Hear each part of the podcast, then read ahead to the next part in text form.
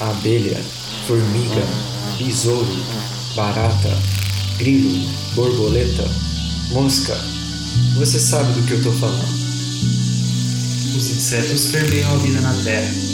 O que você sabe sobre eles? Eu sou o Caio. E eu sou o Pedro. Você está escutando O zumbido do mosquito, o canto da cigarra. a pulga atrás da orelha. Você está escutando Bug Bites, o seu podcast sobre insetos.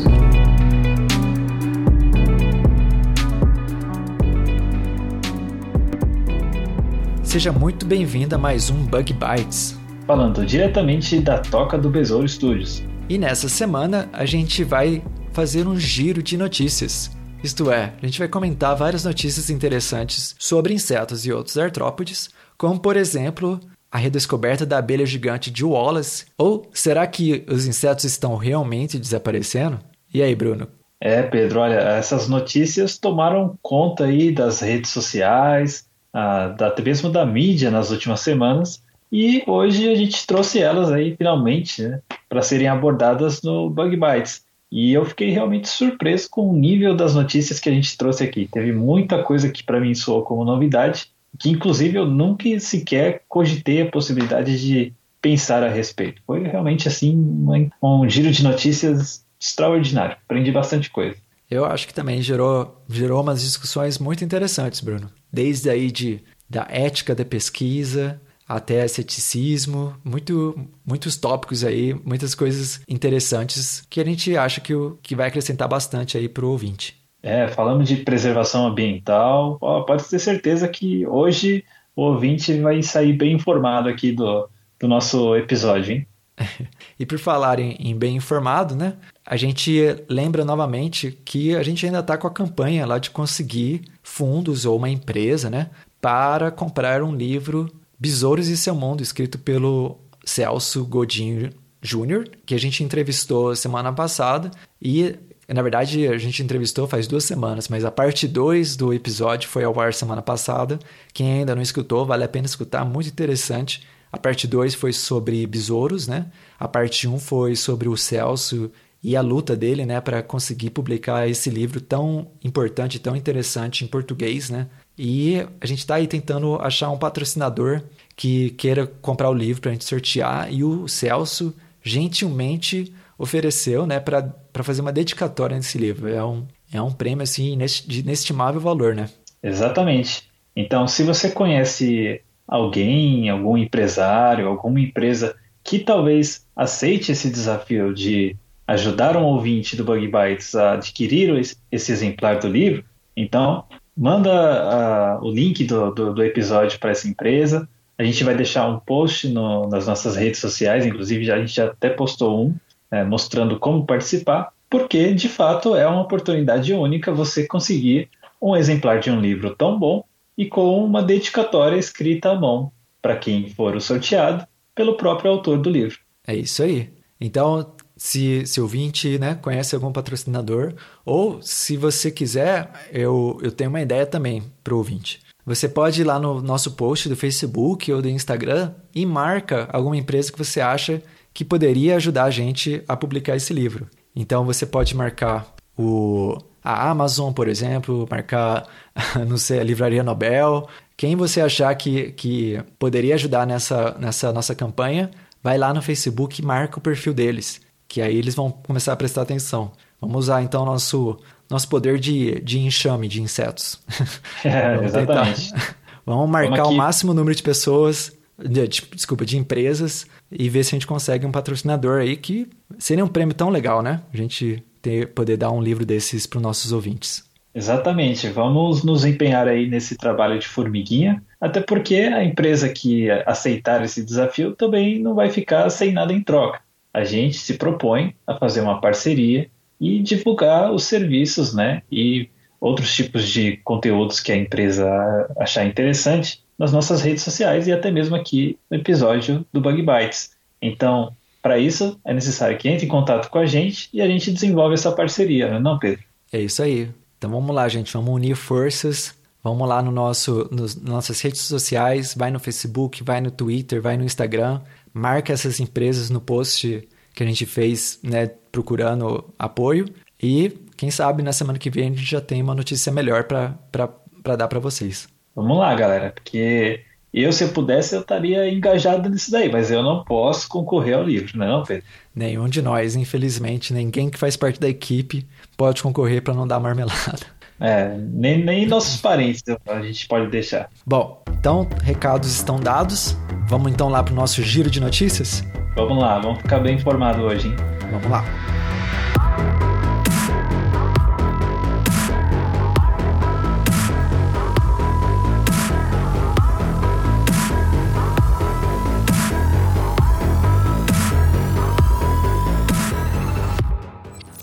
Começando então mais um Bug Bites. E hoje a gente tem um formato diferente, né, Bruno? Você tá aí? É isso aí, a gente vai meio que comentar aí um pouco sobre algumas notícias que saíram nos últimos tempos aí, relacionadas a insetos e artrópodes. Né? Isso. E a gente tá meio desfalcado essa semana, né? A gente, quem acompanha o Bug Bites deve ter visto aí que a gente falhou na postagem no, no Facebook, nas mídias sociais, mas tem lá, né? Tem o episódio que a gente publicou semana passada, parte 2 da entrevista com o Celso, ficou bem legal. E a gente vai fazer então, vai tentar esse outro formato de notícias, em assim, que a gente lê notícias interessantes envolvendo insetos ou outros artrópodes.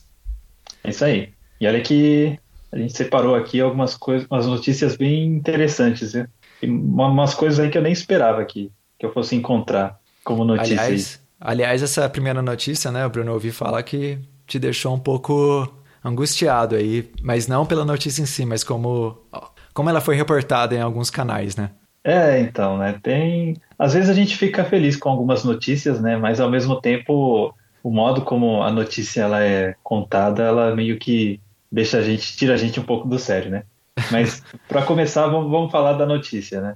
Vamos lá. Essa notícia é uma notícia que ela veio lá da Indonésia, né? E ela, assim, ela viralizou muito rápido, né? O mundo inteiro começou a noticiar. Eu vi essa notícia sendo compartilhada aí no Brasil, aqui também no Japão, rapidamente, assim, impressionante. Que foi, né, o caso da redescoberta da abelha de Wallace, né? A abelha gigante de Wallace. A famosa, aliás, não tão famosa, né? Porque é uma espécie rara, Calidocoma Pluto, né? O nome científico dela. Você chegou a ouvir, o, o Pedro, essa história? Sim, sim, é muito legal a história dessa redescoberta, né? E a abelha, uhum. assim, muito bonita também, né? Eu, eu, eu vi lá. Assim, ela pode parecer talvez assustadora para quem não, não, não, estuda insetos, né? Porque ela tem umas mandíbulas bem longas, né? Exatamente, mas, né? Mas, é, mas fala um pouquinho mais dessa abelha. Por que, que ela chama abelha de Wallace? Pois é, né? Então, é, para a gente entender né, esse conceito, a gente tem que voltar aí alguns anos no, no passado. Porque, assim, quem fez a descoberta da, dessa espécie foi ninguém menos, ninguém mais que o próprio Alfred Russel Wallace, né? Que, junto com Darwin, foi um dos coautores da teoria da evolução das espécies. É, muita gente não, talvez não saiba, né? Mas o Wallace, ele era um naturalista, né? E que fazia expedições pelo mundo, assim como o próprio Darwin.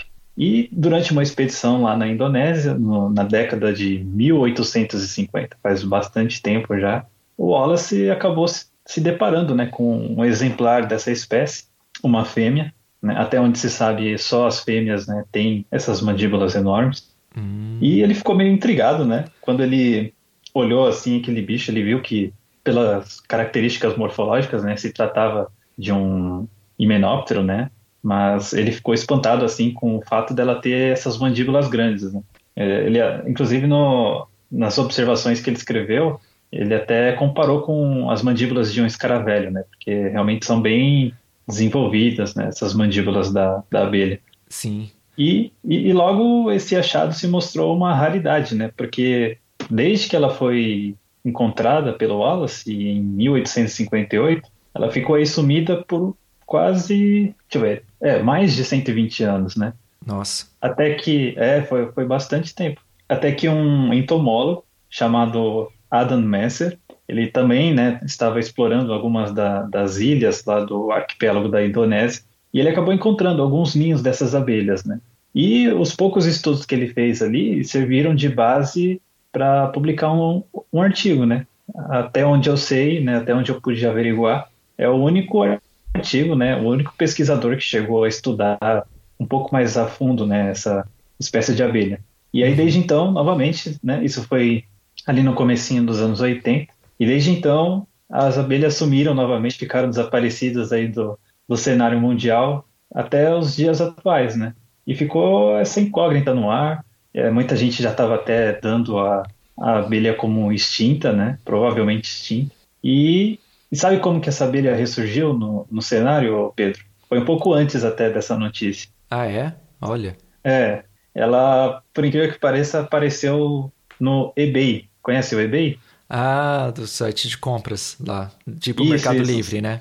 É. Um, essa abelha, ela, dois exemplares né, dessa abelha, eles apareceram uh, no, no site do eBay, colocados à, à, venda, né? Por, isso pode parecer um pouco absurdo, né? Mas é, é normal que alguns insetos sejam comercializados né, por colecionadores Sim. em sites como o eBay, né? O eBay, isso não, não chega a ser um crime dentro do eBay, né? Contanto uhum. que as espécies não sejam espécies protegidas, né?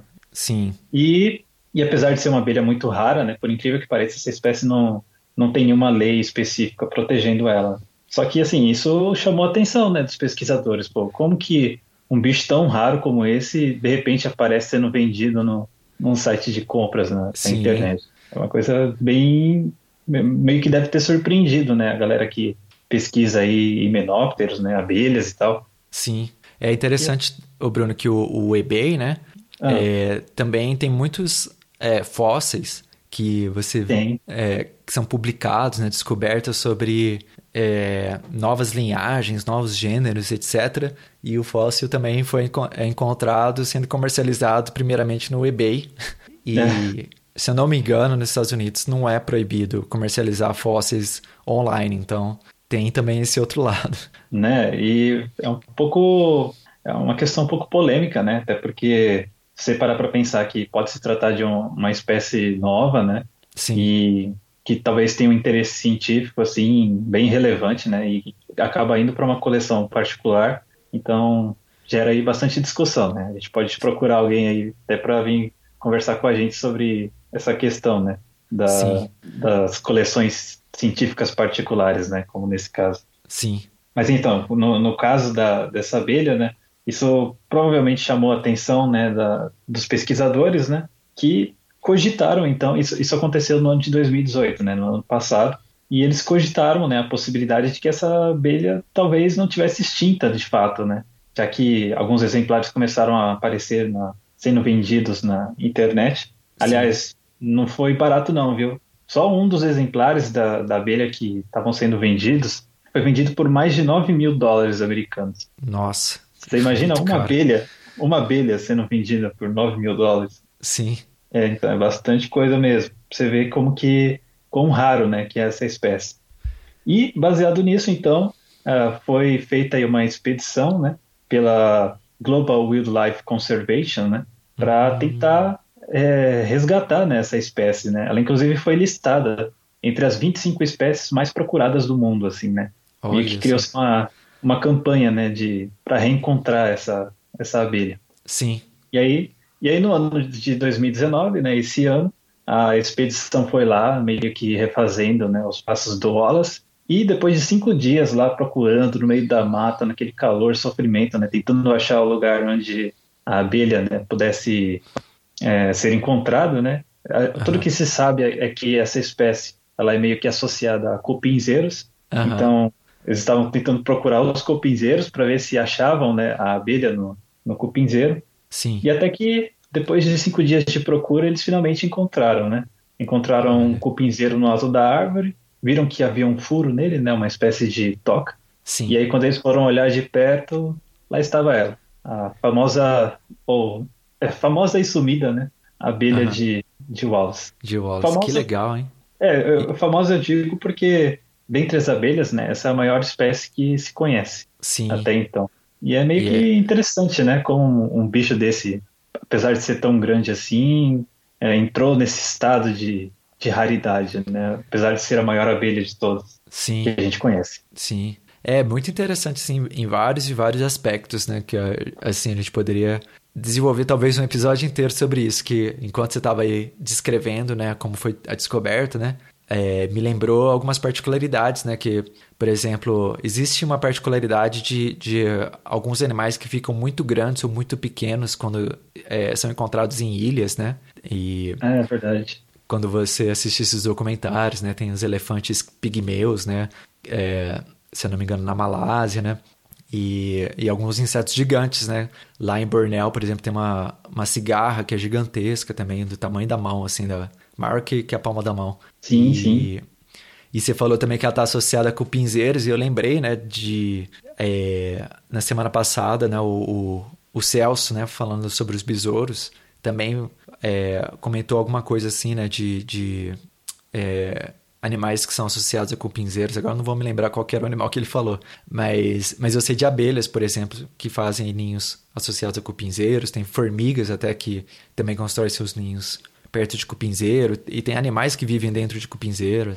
É bem... Cupinzeiro é um ambiente muito interessante, né, para se estudar. Né? O que será que eles têm tanto a oferecer, assim, né, para esses, esses outros inquilinos, né? Sim.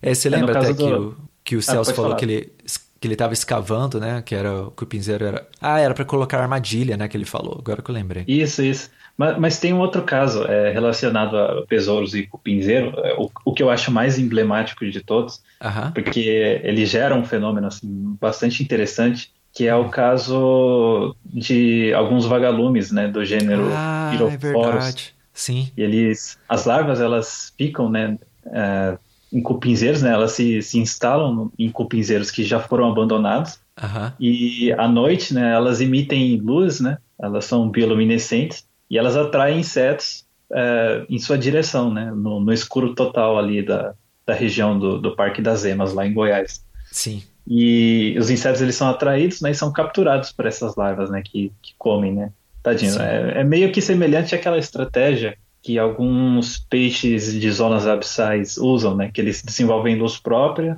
para atrair presas, né? O Sim. bichinho vê a luz piscando, quando chega perto ele é abocanhado. Sim. É mais ou menos esse princípio. Ah. E assim, é um caso interessante, porque tanto a abelha de Wallace, né, quanto uh, esses cupinzeiros com besouros vagalumes, né, Uhum. ambos os casos, você tem insetos que estão meio que ameaçados pelo fato de viverem é, em cupinzeiros, né? Porque tanto, é...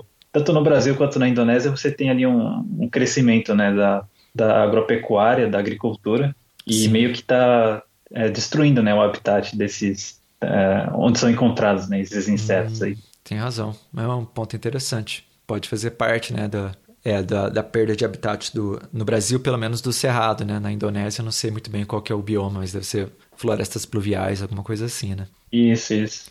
É, e lá o, assim, o, o que mais tem contato como desmatamento na Indonésia é o crescimento das florestas de para extração de óleo de palma, né? O famoso é. azeite de dendê. E lá é um problema complicado, assim. Sim, é verdade. É, teve até uma campanha, né, do que muita gente gosta do, de Nutella, né? E, a, é. e o óleo da Nutella era, vinha desse, dessas plantações, né? Que estavam acabando com vários ecossistemas na, nas ilhas ali do, do, do, Oceano Pacífico ali, não só da Indonésia, sim. né, mas de, de outros países vizinhos também. Sim, sim. Você estava comentando, né, da, das espécies gigantes, né, que, que ocorrem né, em ilhas como essas, assim. Uhum. Ainda me lembrou também o caso da, da Ornithoptera alexandrae, né, que é a borboleta conhecida como Rainha Alexandra, que é, que é a maior espécie de borboleta que, que se conhece. Olha. É mais um caso né, de gigante, uhum. e que só é encontrada ali na região da Papua Nova Guiné. Nossa. Que não está muito longe também ali da Indonésia. Sim. Né? Sim. E é a mesma coisa, né? Também tem. Ela está ameaçada, né, atualmente, bastante ameaçada, por causa da, dessas plantações, né, de, de óleo de palma, né, das, dessas, dessas plantas que infelizmente estão destruindo né, o habitat da, dessas espécies. Então, assim, é bastante triste, né? É. Aí, mas, mas pelo menos, né, com a repercussão dessa notícia, né, como eu comentei, essa notícia circulou aí o mundo inteiro, né? Sim. Uh, os pesquisadores ficam assim um pouco felizes, né? Esperam que uh, isso meio que gere uma pressão, né, nas autoridades da Indonésia para ver se uh, elas tomem alguma previdência para garantir que essa espécie ela continue preservada, né? Apesar da, da dificuldade, né? Porque é difícil concorrer contra o mercado, né? Sim, com certeza é.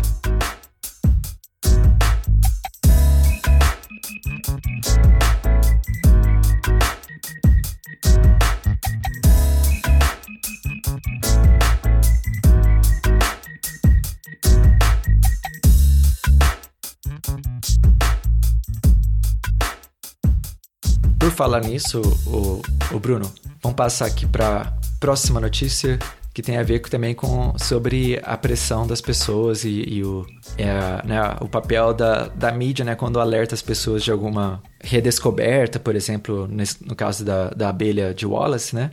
Mas uhum. também tem o lado do, da, do, do alarme, assim, quando você está vendo que, que, né, que a perda de habitat e tal, que tudo isso está levando à destruição, né, a, a perda de, de espécies e de biodiversidade, né, por consequência. Sim, sim. É, você quer começar a falar um pouquinho dessa notícia que, que deu bastante mídia, né, na, bastante posts, vamos dizer assim, nas, nas mídias sociais, né? É, essa foi outra notícia aí que nos últimos, uh, nas últimas semanas, né, foi bastante compartilhada, que foi uma série de reportagens, uma série de matérias comentando né, um estudo que saiu apontando um declínio no, na, na, população de insetos né, que poderia desencadear uma extinção em massa né, dos uhum. insetos. Então, em segundo essas matérias, né, que foram todas baseadas no, no mesmo estudo, quase metade né, de todas as espécies de insetos né, que são assim importantíssimas para os nossos ecossistemas eles estão em rápido declínio no mundo inteiro, né? uhum. né? E disso, né, o pesquisador responsável, né, acho que se eu não me engano são é, são pesquisadores australianos, uhum. né, advertem para uma espécie de colapso catastrófico, né, relacionado a, aos ambientes, né, que esses insetos fazem parte. E o que eles dizem é o seguinte, né, que a cada ano cerca de 1% a mais das espécies ameaçadas é adicionado à lista.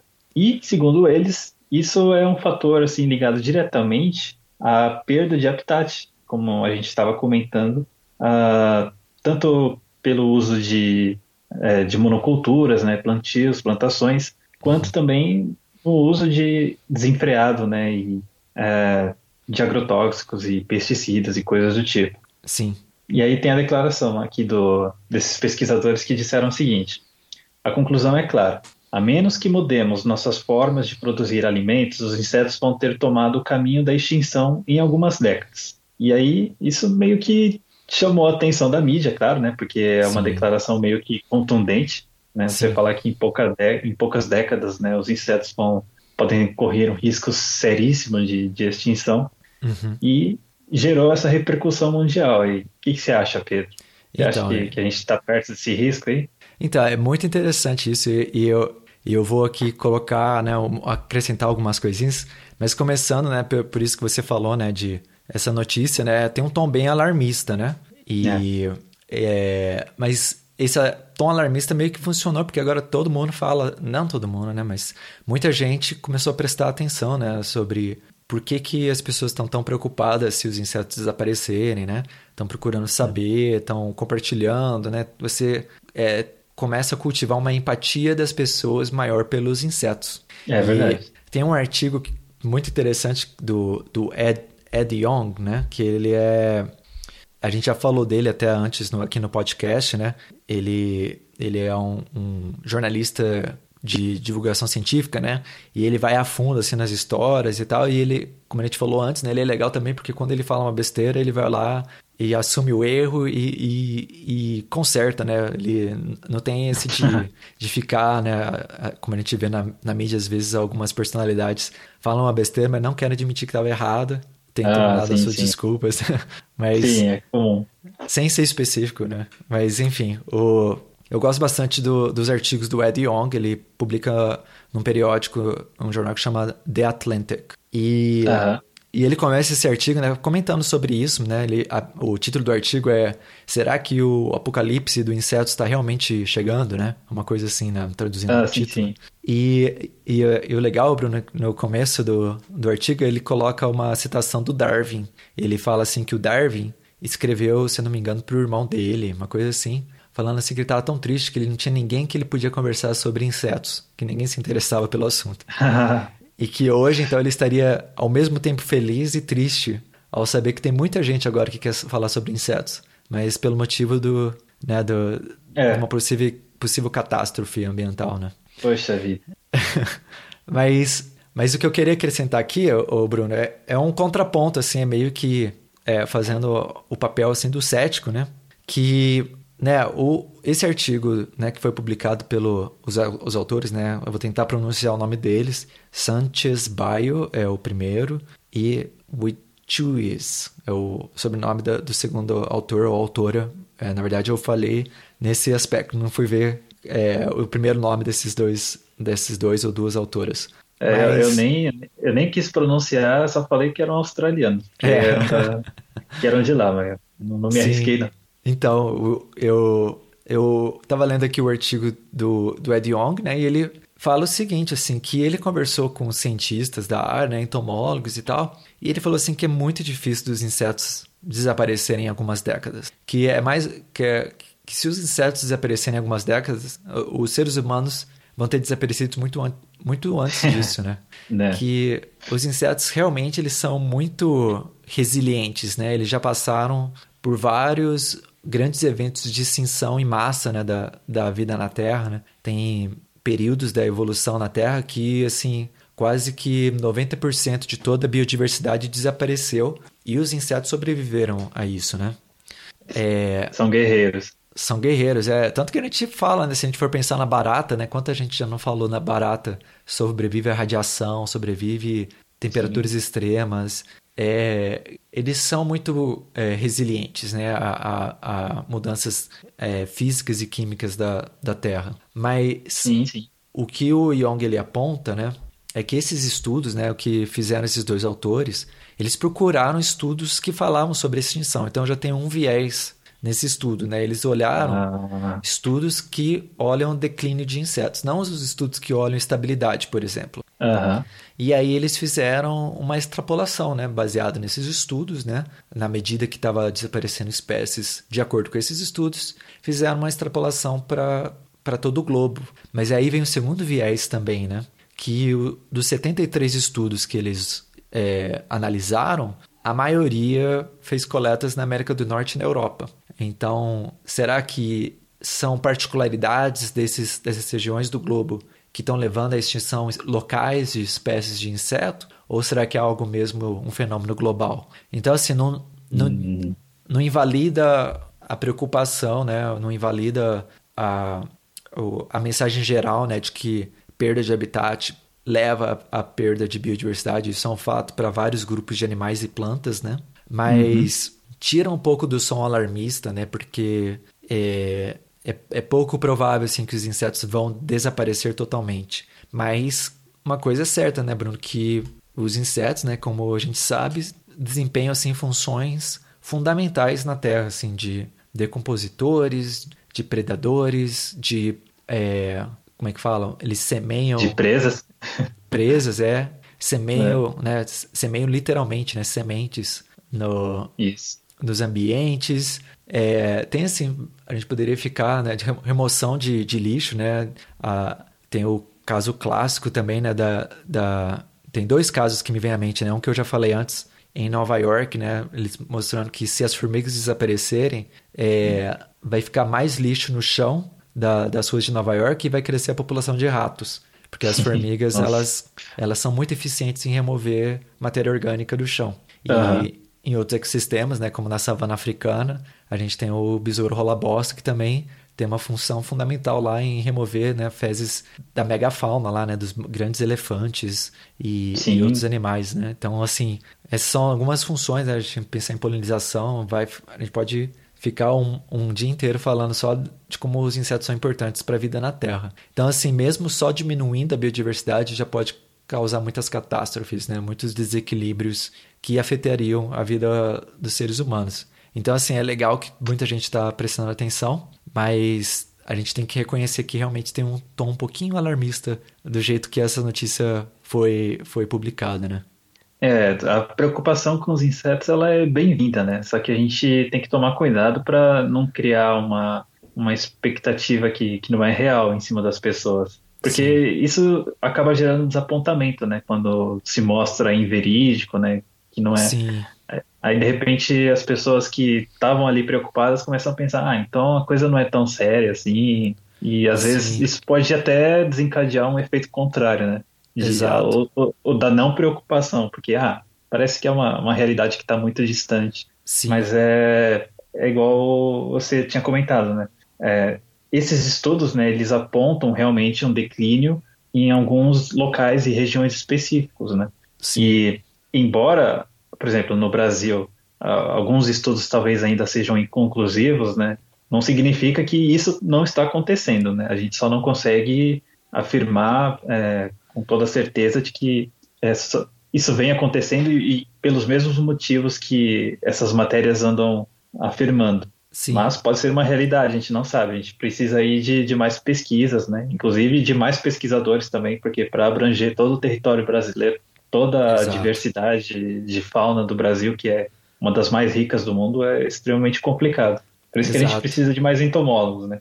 É, então você traz um ponto muito importante, Bruno, que assim, é, para a gente saber o que a gente está perdendo, a gente precisa conhecer. E aí vem o papel né, do, do governo em financiar pesquisa, né, de, de, de dar meios né, de, de pesquisadores é, realizarem suas investigações né, em biodiversidade, em perda de habitat, e não ficar muito no, no, no conspiracionismo né, de, de que é, ah, eu acho que não precisa saber disso. Ah, eu acho que não vai fazer diferença. Vamos então pesquisar, vamos ver se faz diferença ou não. Vamos ver, por exemplo, o, o Edward Wilson, né, que é um pesquisador que eu respeito muito, que gosto muito. Ele ele tá um pouco pessimista, assim. Ele acha que assim é, os governos não estão mais interessados em conservação, que é, eles estão muito assim movidos, né, pela é, produtividade, pelo ganho do PIB, né, por ganhar dinheiro, essas coisas assim.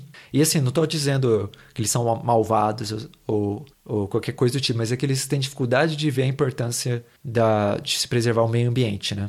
E é. então vem o papel né, dos cientistas em promover uh, uma maior disseminação do conhecimento, né? De, de fazer mais claro de por que, que é importante, por que, que isso afeta a gente mesmo, né? E, e ele também falou, né, assim, que ele está tão, né, não pessimista, mas ele não tem mais esperança que a gente vai conseguir preservar é, toda a biodiversidade, todos os habitats que a gente tem hoje. Então ele está falando, vamos tentar pelo menos reservar 50% da, dos, bio, dos ecossistemas da Terra, né? E, e isso vai, cons vai conseguir manter uma biodiversidade que talvez seja suficiente né, para manter os, a vida na Terra funcionando de uma maneira é, funcional, né? Vamos dizer assim, mais é, harmônica, é, assim. Equilibrado, né? É, então. E aí, então, é assim, é um, uma coisa assim, tentando ser bem pragmático, né? E tentando conciliar aí a, o desenvolvimento, né? Que hoje ainda não é muito sustentável com o, o, o, a necessidade de se preservar, né? Mas, mas é o que você falou, a gente precisa conhecer mais e, e, assim, essas notícias que tem um tom de alarmista, né? Que você falou que pode realmente criar um, um, um, um sentimento de desapontamento, né? Quando talvez eles descobrem que os insetos não vão desaparecer tão facilmente, né?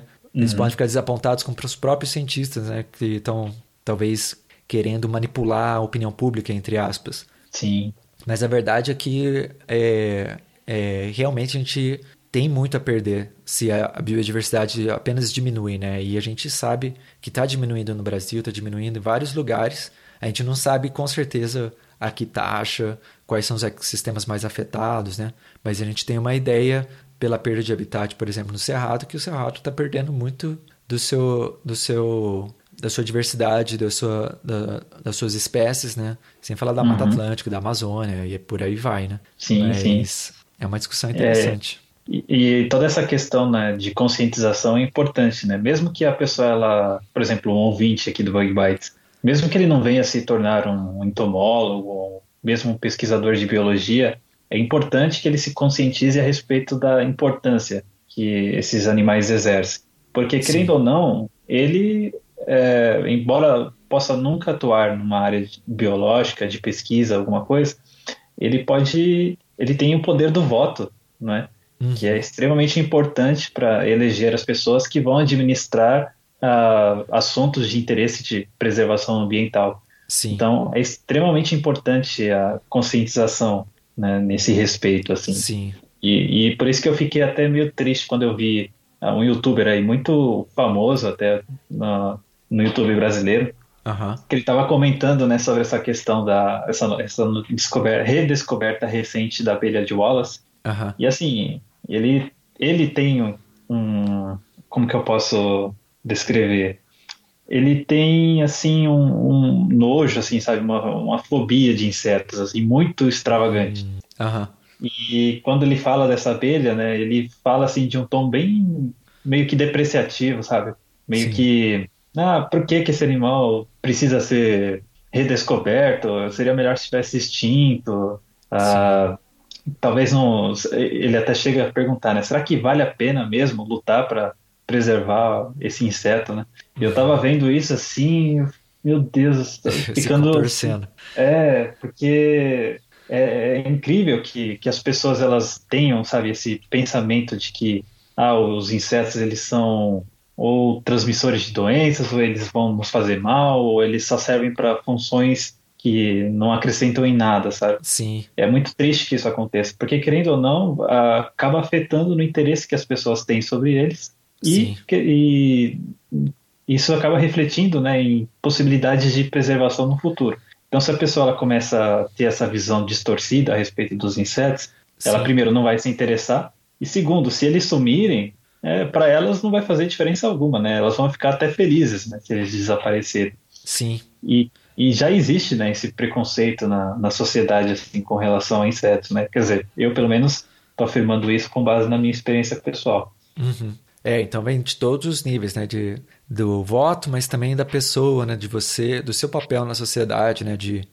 de você lutar também, porque às vezes esperar pelo governo pode ser muito decepcionante, né? Então você organizar sociedades que representam, né, um, um setor do, da população, né, uma sociedade que, por exemplo, o Centro de Estudos lá da, de Entomologia que o Celso fundou, né?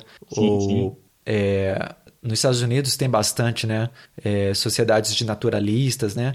Enfim, organizações assim sem fins lucrativos, né? Que é, não são também ligados ao governo, mas que a missão é, é, justamente fazer esse papel que o governo às vezes fala em fazer, que é de educar, de, de promover feiras de ciência, de dar palestras, de ir a empresas para conscientizar as pessoas do que que por que, que, é importante preservar e sair um pouco do lugar comum, né? Não é preservar porque o, o bichinho é bonitinho, a gente precisa ter ele no futuro mas ir além, né? Mostrar o valor, né? Às vezes até o valor econômico, né? De você preservar, que é, às vezes é o que convence melhor. E é isso, né? É, é você exercer seu papel de cidadão e, e sair atrás né, de, de medidas ou de, de ser proativo, né? De você faz seu papel como cidadão ao votar, mas você não pode ficar também esperando que tudo aconteça por meio do governo, porque a gente está vendo aí, por exemplo, que não acontece, né? Então, é, exatamente. Fica aí uma, uma, uma reflexão aí para todos nós aí. É isso aí. Então fica esse recado aí para o ouvinte do Bug Bites, porque o futuro, né, tanto da nossa natureza, da nossa fauna, ele realmente depende muito, né, do que cada um absorve de conhecimento. Então, continue ouvindo a gente e vamos aí, quem sabe, lutar para um, futuro melhor, né? É isso aí. De preservação, que realmente está complicado, né?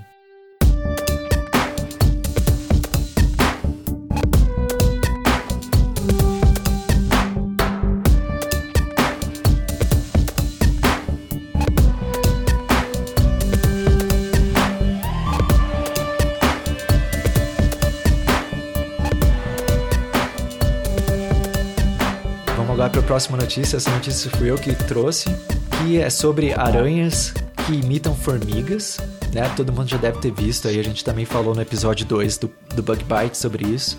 E, e tem uma, um lado aí interessante aí sobre as aranhas que imitam formigas, né? as aranhas, né? É, elas imitam formigas como algumas delas, né, como uma forma de defesa contra os predadores, né? Porque a formiga geralmente não tem um gosto bom, né? Então assim, são Uhum. poucos animais que são capazes de comer formigas, né? Tamanduá, por exemplo. Por exemplo, tamanduá, tem algumas espécies de pássaro também, alguns lagartos, mas Isso. não é muito é, apetitoso para todos os animais, né? E, é, de fato, né? Por exemplo, eu, eu mesmo postei um vídeo, né? Na época, quando a gente saiu o episódio 2, a gente postou um vídeo de uma formiga, de uma aranha, desculpa, que imita uma formiga é, que parece uma paquicôndula, né? Que é uma formiga bem agressiva, assim, tem um ferrão, tem uma mandíbula forte, né? Ela provavelmente se protege bem de predadores ao, ao se assemelhar com uma formiga que, que pode causar tanta dor ao predador, né? Aham. E algumas aranhas papamoscas também imitam formigas. E elas são tão boas que a sua morf- morfologia eh, muda tanto, né?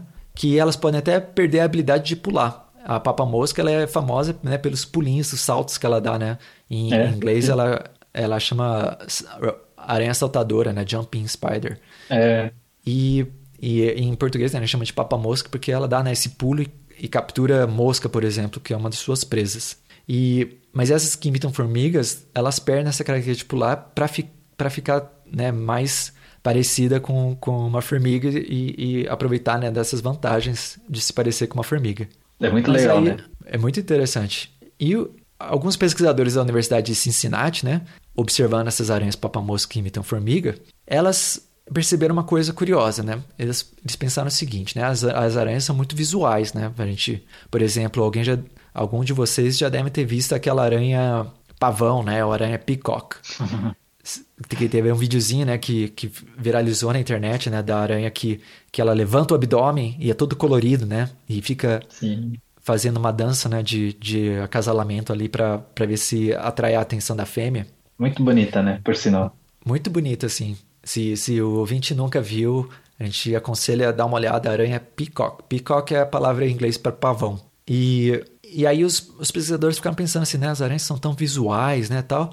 Quando ela vai procurar um parceiro sexual, né, que elas fazem essas danças, né, tal, elas precisam identificar umas às outras como aranhas, né? Mas como que ela vai achar um parceiro sexual se elas estão imitando formigas, né? Será que isso atrapalha? Né? No meio de um monte de formiga, né? Como que vai fazer pra achar um parceiro? Ex- exatamente. Aí foi isso que a, a Alex Do- Dodson e seus coautores, ela, eles é, fizeram um estudo com uma análise geométrica que é, busca né, ver a- a- as características de um, de- do organismo né, de uma maneira mais neutra, né, para ver se as aranhas da espécie Cinemosina formica, elas é, o que, que elas fazem né, para lidar com esse problema? Né? Será que elas se parecem tanto com formiga que pode confundir um parceiro sexual? Né? E, e essa, formiga, essa aranha em parti- particular, né, do gênero Cinemosina, elas imitam formigas de dois gêneros durante o seu ciclo de vida. Elas imitam formigas do gênero Crematogaster quando elas são mais jovens. E a Crematogaster, alguns de vocês conhecem, são aquelas formigas que o abdômen tem um formato de coração invertido, assim, se você tiver curiosidade um dia ver, essas são as Crematogasters. E quando elas são adultas, essas aranhas imitam camponotos, que são as, fam as famosas formigas carpinteiras. E aí, por essa análise geométrica, eles encontraram o seguinte, que quando jovem, a imitação dessa aranha é, é, é boa de, de todos os ângulos. Elas realmente imitam Crematogaster muito bem. Mas quando elas são adultas, né, e elas são elas têm é, maturidade sexual, né, elas vão procurar por parceiros, a imitação ela é muito boa se você olha a aranha por cima. Mas de lado ela mantém características que são típicas de aranha, que são típicas né, Ah. da, da espécie. Olha que interessante, né? Então, para É. não confundir tanto o parceiro, de ladinho elas se parecem mais com, com a aranha, mas de cima, né, que é quando onde o predador talvez vai identificar ela Aham. como aranha ou formiga, ela parece mais com formiga. Olha que interessante. É muito interessante, né, ô Bruno? E uma coisa, Sim, sim. pode falar. Não, pode falar. Pode continuar.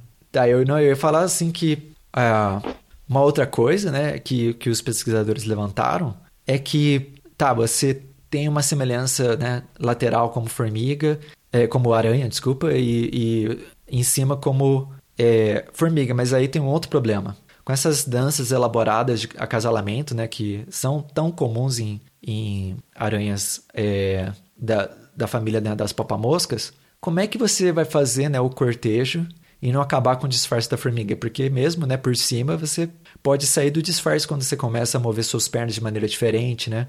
Ah, até ah, em aranhas, né? Elas, como tem quatro pares de, de pernas, é, geralmente elas colocam o primeiro par de pernas que é mais curtinho para imitar a, a, antena da formiga, né? Então elas andam em seis pernas e o primeiro par fica imitando a, a, as antenas. É bem interessante. Então, uma hipótese né, que esses pesquisadores levantaram é que talvez o cortejo pode ser feito num lugar escondido, né? um lugar onde os predadores não vão ver, ou até embaixo da terra. Uhum. Que aí eu não sei como é que funciona a iluminação, né? Embaixo da terra, para as aranhas conseguirem de, se ver. Debaixo da moita. É, talvez alguma coisa mais tátil, né? Talvez elas fazem um batucado no, no chão, né? Que também algumas aranhas fazem. Uhum. Mas uma coisa que eu achei interessante que já foi observada é que esses, esses autores eles relatam, né? Que quando uma aranha, né? Que imita a formiga vê a outra, elas têm tipo um aceno, um oizinho assim. Elas levantam uma, uma perninha, alguma coisa para fazer um aceno para dizer, olha, eu pareço uma formiga, mas na verdade eu sou uma aranha. e aí a outra responde da mesma maneira, responde com o mesmo aceno. Então tem aí umas pistas aí de como é que talvez elas se identificam, né, dentre é, é, formigas, né? É quase que como uma sociedade secreta. É. Porque, que nem os maçons, eles têm aqueles cumprimentos, né, que ajudam a identificar um outro maçom, né, caso eles se encontrem assim, só pelo aperto de mão, né? Sim. Exatamente. E aí as formigas desenvolveram esse aceno para se identificarem. É bem, bem interessante mesmo, né? É muito legal. Você sabe que eu nunca tinha me questionado, né? Eu achei bem interessante a sacada que, que esses pesquisadores tiveram. Porque, por exemplo, se você pensar em insetos, né? Por exemplo, um inseto de difícil localização, assim, como um bicho-pau, por exemplo. Uhum. É, é, interessante você parar para pensar como que um bicho-pau consegue reconhecer a um parceiro, né? Sim. Na, que, tá, que tá ali camuflado no meio dos galhos. Só Sim. que assim, no caso dos insetos, a gente até compreende uh, que eles conseguem encontrar os parceiros porque é bastante comum o uso de feromônios, né? Sim. não sei, não sei se no caso do bicho-pau é, é usado algum tipo de feromônio específico para encontrar um parceiro, mas se não, se isso não acontece, deve ser bem difícil também. Né? Provavelmente é, é um, uma outra área interessante para ser estudada. Sim. Mas no caso das aranhas, né, até onde eu sei, não existe feromônio, né? Ou será Sim. que existe? Nas aranhas é possível que exista, eu não sei dizer com certeza. Eu, é uma boa pergunta. É. Mas, mas é, tem é, pistas visuais, pistas químicas as, e as pistas sonoras, né? Muitos também é, hemípteras, né? Membracídeos e tal, eles se, se comunicam, né? Por batidas, né? No, no tronco. Tem tem pistas luminosas, né? No caso do, dos vagalumes. Exato, é. Os insetos são bem, bem criativos nesse sentido, né? Como encontrar um parceiro. Mas essa da, da, aranha era uma coisa que eu nunca tinha parado para pensar. Muito, muito sagaz a, sim, sim. as perguntas dos pesquisadores. Achei bem interessante, bem curioso mesmo. Nunca, nunca passou pela minha cabeça questionar isso. Sim. Eu sei que no, no caso da, das pistas luminosas, tem inclusive uma espécie de, de vagalume que a fêmea ela aprendeu a. Não, não sei se é a fêmea ou se é o macho agora, não. Mas o, o que realmente é interessante nesse caso é o seguinte: é que a, a, ele, ele, ela, o, vagalume aprendeu a sinalizar a, o mesmo tipo de sinal que é emitido por outra espécie. Ah, sei, sei. Uhum. E aí, quando essa espécie ela é atraída, né, achando que é o seu parceiro, na verdade ela é devorada. Sim. Então é assim um, um caso bem interessante, né? De, de como que uma espécie aprendeu o sinal de outra para atrair, e, só que com o objetivo de, de atacar como é. presa, né? Isso. É, o, o, o vagalume que se aproximar. É realmente bem curioso isso. Sim. É, é essa. É uma, uma viúva negra ao contrário, né? Ela, ela come Exatamente. o macho que ela atrai, mas o macho que ela atrai não é um parceiro sexual viável, porque é de outra espécie. Muito doido isso. Muito legal.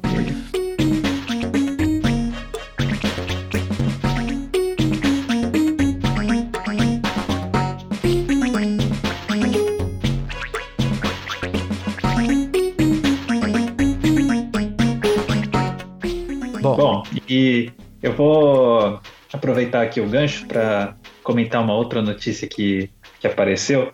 Essa é uma notícia aí um tanto quanto polêmica. Ela vai levantar aí uma questão sobre os limites da, da ciência. Que acho que não vai ser nem eu ou o Pedro aqui que vai responder essa questão, mas que serve aí de reflexão para o ouvinte. Porque até eu também não sei o que pensar né, a respeito desse caso.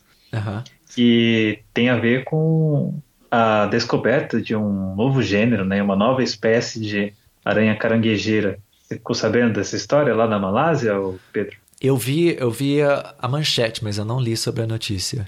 É uma aranha bem Então. bonita, né? Exatamente, uma aranha com as pernas com cores azuladas, metálicas, assim, sabe? Até que até aqueles que, que geralmente não gostam muito de aranhas, né? é, Aham. Acho que vão admitir assim que essa é uma aranha com uma beleza bem particular. Apesar de ser uma aranha caranguejeira, né? Que geralmente Sim. bota medo em muita gente, mas é um medo injustiçado. A maioria das aranhas caranguejeiras não são assim de interesse médico. Sim.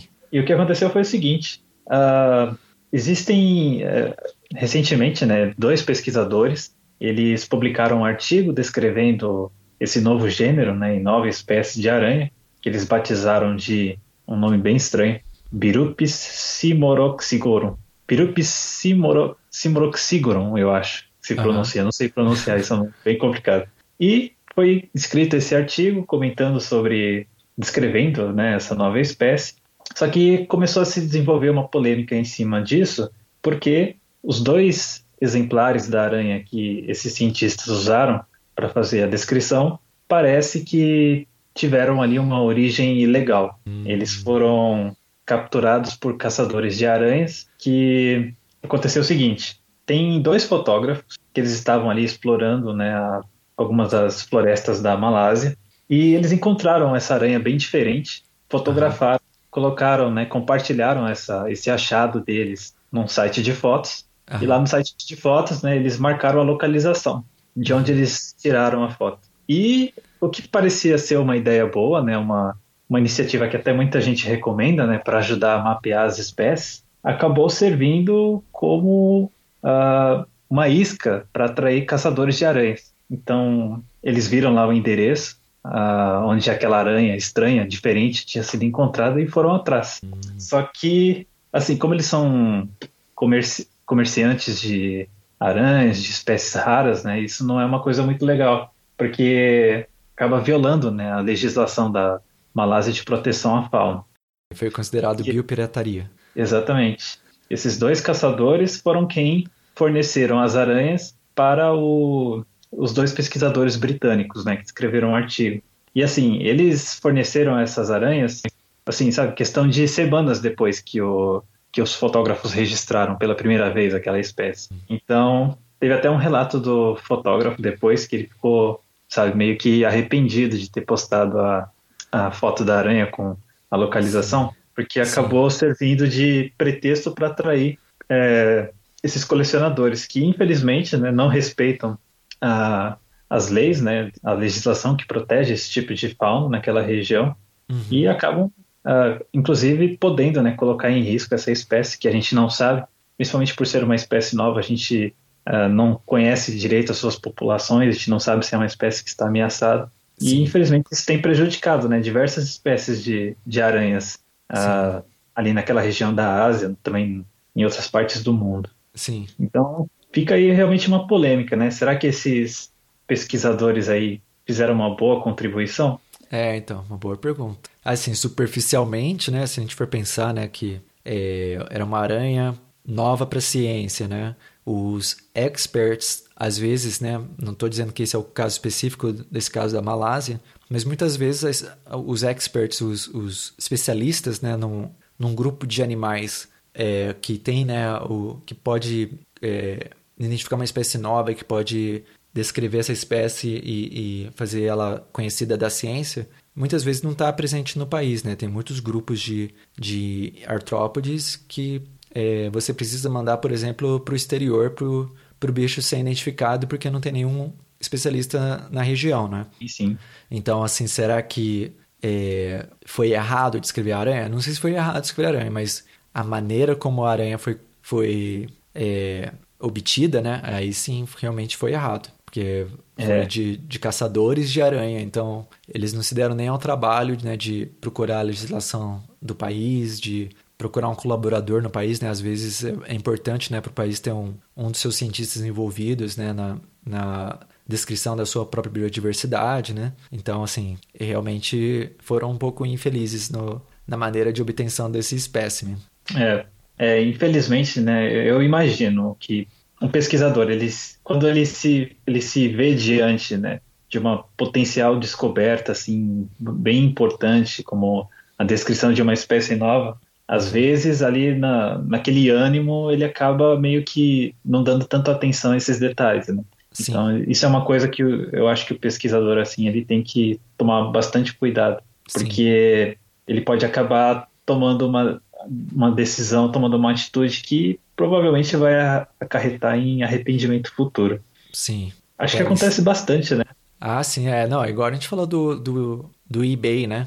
Isso. Ah, ou quando você compra coisas do eBay, né? Você não sabe bem a procedência. Pode ter Exatamente. a mesma discussão, né? De, de ética, né? Do pesquisador. Tudo bem que o produto final é, é uma contribuição à ciência e ajuda a catalogar a biodiversidade e tudo mais, mas os meios também são importantes, né? Para você não encorajar é, medidas ilegais ou, ou, nesse caso, tráfico de animais e tal. É, exatamente. E meio que fazendo um paralelo com o caso da, da abelha gigante de, de Wallace, que a gente comentou, uhum. é, não foi divulgado aonde que, a, que o, o, esses exemplares mais recentes foram encontrados, né? Uhum. Então, meio que já prevenindo que esse tipo de coisa acontecesse, né? Sim. Porque, no, e no caso da abelha de Wallace é ainda mais grave, porque a espécie ela não tem nenhum tipo de proteção especial, sabe? Sim. Então, quando ela foi colocada à venda no eBay, é, não, não se estava cometendo nenhum crime, né? Sim. Porque não existe nenhuma lei específica protegendo aquela espécie, né? Mesmo ela estando ali vulnerável. Sim. E que fica mesmo é a questão ética, né? Porque Sim. você coletar uma espécie que está ali ameaçada, colocar ela à venda, né? Principalmente porque, como ela é rara, ela acaba se tornando um item ainda mais desejado, né? Por colecionadores. Sim. E eles estão dispostos a pagar verdadeiras fortunas, né, para conseguir um exemplar. Sim. E infelizmente esse tipo de coisa acontece, né? Então, quando a pesquisa saiu é, é, da redescoberta dessa abelha, eles preferiram manter ali em sigilo o local da que eles acabaram encontrando, justamente para evitar que esse tipo de coisa aconteça, porque Sim. infelizmente é uma realidade, né? E é uma coisa muito difícil de fiscalizar, principalmente é. porque estamos falando de seres pequenos, né, como insetos. Sim. Que qualquer um guarda no bolso e a fiscalização é difícil. Né? É, muito difícil, é. É, o melhor mesmo é, é, é, ser ético, né? Então, assim, a gente entende, né, que pesquisadores, né, na ciência, é, o seu, a medida que é que é usada, né, para saber se você é um bom pesquisador ou não, são o, o seu trabalho, né, os seus trabalhos que você publica as descobertas que você fez, a sua, as suas contribuições para a ciência, né?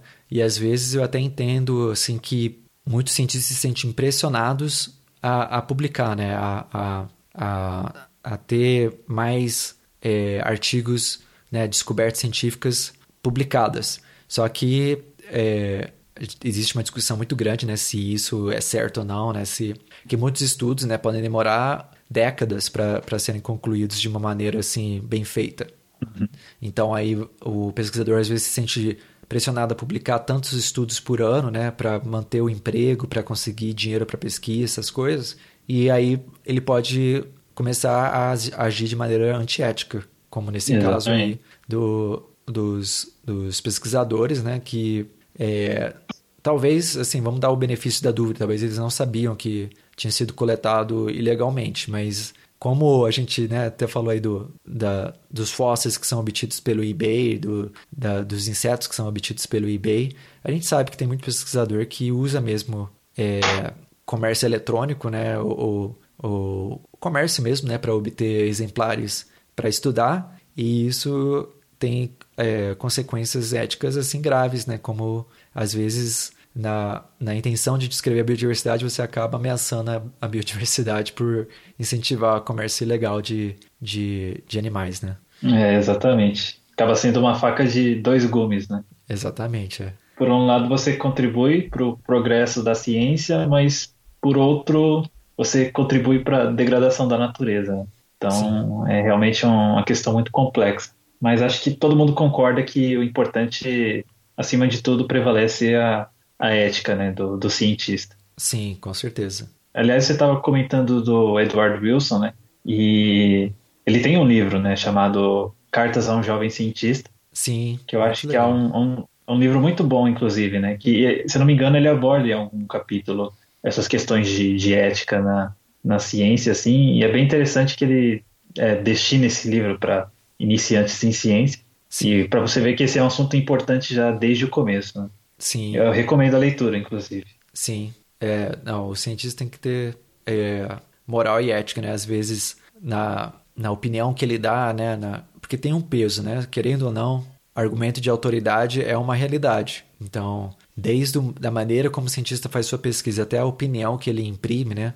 É, tem efeitos na sociedade que são muito grandes. E às vezes o cientista fala besteira, né? Fala é, coisas que não são, na verdade, é, não tem evidência na ciência de que são realidade, né? E ele uhum. dá a sua opinião em público e tal, e as pessoas vão levar a sério porque ele tem um gabarito, ele tem um, um não um gabarito, né? Como é que se fala isso? Uma, um currículo, né? Um, é. Um, um, um, lugar na sociedade que, querendo ou não, tem um destaque quanto a, a, a ao peso das coisas que ele, que ele, ele ou ela falam, né? Então, uhum. é, ética é muito interessante, muito, é muito interessante, mas muito importante também.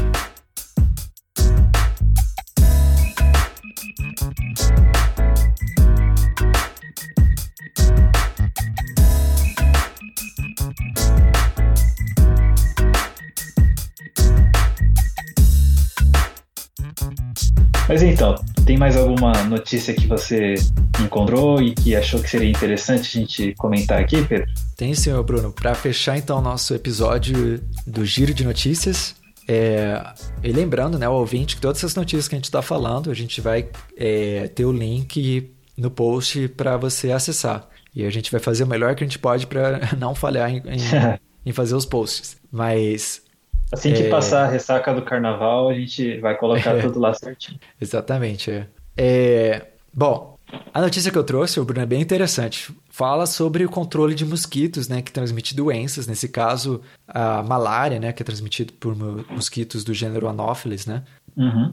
E a gente tem visto aí na mídia, né, tem muitas medidas, né, que têm sido feitas, é, em, em, em, particular em lugares onde a malária é mais prevalente, né, para se evitar a, a a transmissão né, dessa doença. Então tem desde o controle com inseticida, né, que, que talvez seja o mais efetivo que a gente é, tem conseguido até agora, até manipulações, né, do, fazendo é, mosquitos que são geneticamente modificados, né, para se tornarem estéreis ou para transmitir um gene que seja letal, né? Sim, sim. Então tem muitas medidas que estão sendo feitas aí, mas um grupo, né, liderado pelo Douglas Patton, Patton, acho que é a pronúncia do sobrenome dele, em Harvard e seus colaboradores, e ele fez um, uma descoberta muito inusitada, Bruno. Como que talvez, foi? então, como talvez você saiba ou, ou quem já foi em áreas é, em que a malária é prevalente também sabe, é uma das maneiras né, de você evitar ser é, infectado pela, pelo protozoário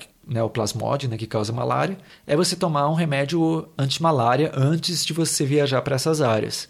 Hum, verdade. E esses remédios, né, são, muitos deles são baseados no, no quinino, né, que, né, que é aquela mesma substância na, na água tônica, né? É, naquela família de, de substâncias químicas, você é, desenvolve remédios é, que são muitas vezes até muito fortes, né? Para se pre ah. prevenir da malária. Sim, sim. E aí o Douglas pensou no seguinte, né?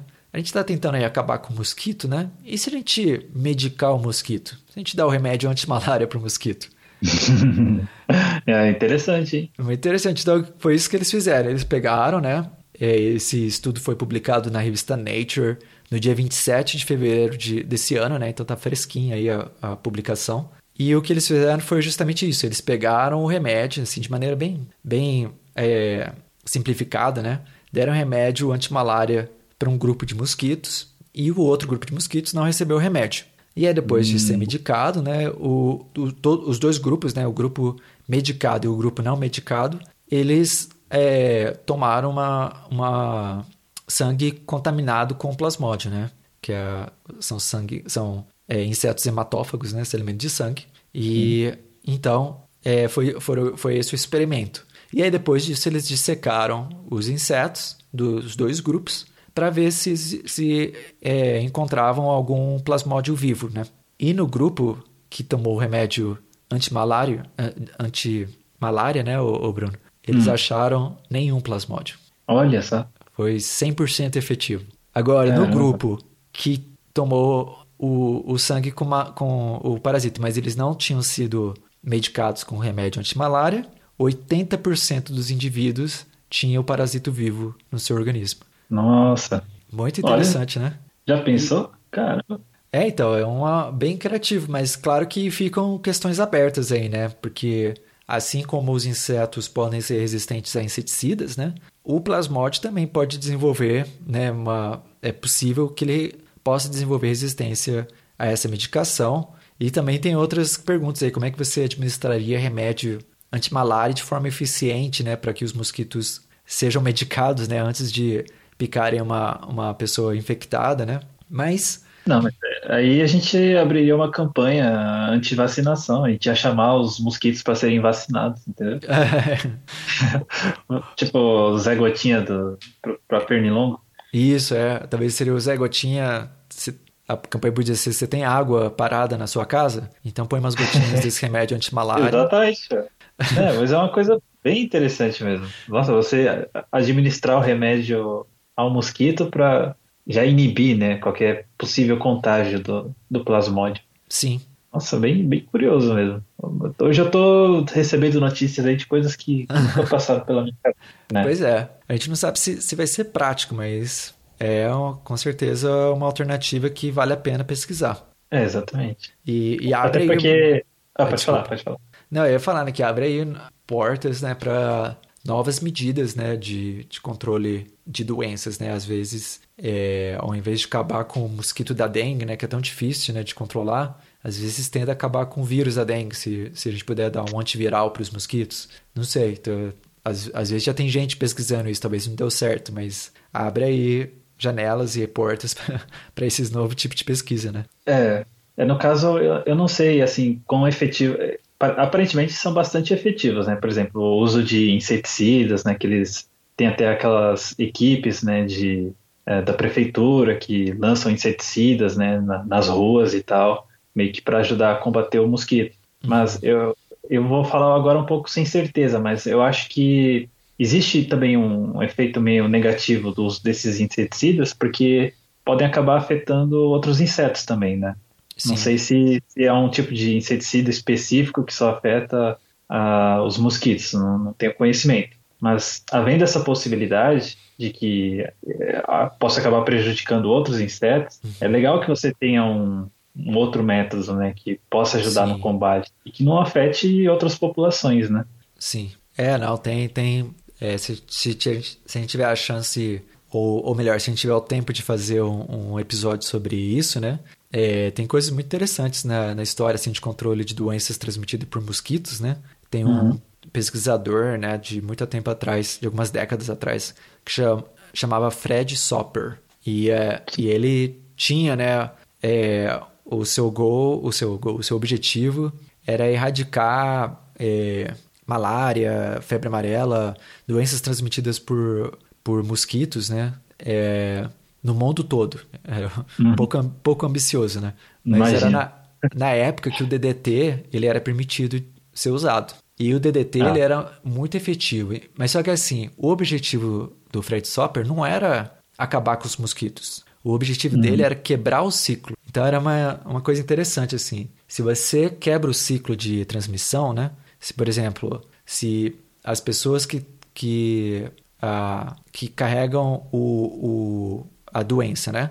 Se elas são tratadas, se elas são, é, se elas são curadas, o, se, se esses organismos não forem mais, não tiverem mais um meio para se transmitir, vai ter um, um, depois de um certo tempo, você não vai ter mais, é, você pode até ter um crescimento de, de volta dos insetos, mas você não vai ter mais o patógeno para ser transmitido. Hum, verdade. Essa, essa era a ideia dele, que assim, à medida que as pessoas criam resistência tal, são tratadas é, dessas doenças, né? Não tem mais para transmitir, então a população de mosquito, mosquito pode até voltar e você não vai ter mais caso dessas doenças. Uhum. E, Check. e ele realmente conseguiu coisas positivas, assim, nesse sentido, em vários países, assim, é, inclusive no Brasil, que ele veio também fazer essa campanha. E só que, infelizmente, assim, o DDT tem, como você falou, né, ele não é específico para mosquito. Começou a ter muitos, muitas perdas é, relacionadas a outros insetos que eram importantes, né? Tinha um valor econômico importante em várias é, cidades, em vários vilarejos. E, Uhum. a- e começou também a ter uma preocupação, né, do, do efeito do DDT no- nos ecossistemas e tal. Acabou que baniram e ele não conseguiu completar o seu plano. E também tem indícios de que o- os mosquitos já estavam criando é, resistência ao DDT. Enfim, é uma outra história que a gente pode contar uma- um outro dia.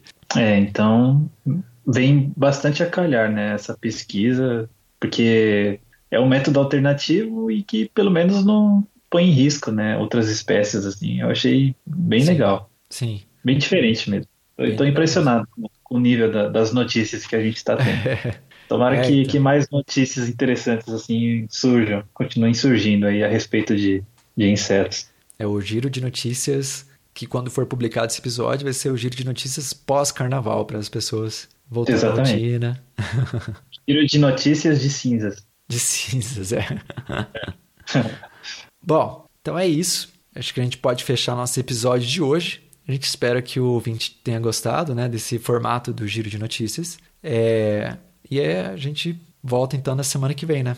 É isso aí. O, a gente vai esperar para ver aí a, o que, os ouvintes acharam. Comentem aí na- nas nossas redes sociais. Mas eu já adianto que eu gostei bastante. Aprendi bastante coisa aí com esse giro de notícias. Muita, Achei- muita informação nova. Achei que ficou, achei que ficou legal também. Então, se o ouvinte gostou, manda pra gente um e-mail, manda pra gente uma mensagem, que a gente faz mais desse tipo de episódio. É isso aí. Eu, eu falei que eu gostei, mas eu, eu sou suspeito para falar. né? Então a gente conta aí com, com a participação de vocês. É isso aí. Então tá, um abraço então pra todo mundo. Até semana que vem. Tchau. Tchau, pessoal. Até mais.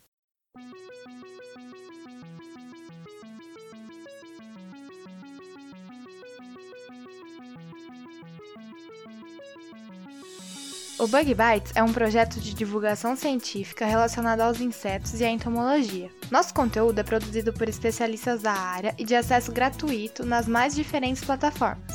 O apoio de nossos ouvintes é muito importante. Se você gosta do nosso conteúdo, considere apoiar esse projeto. A partir de 5 reais mensais, você pode apoiar o Bug Bites na plataforma Padrim. O link está na descrição do episódio.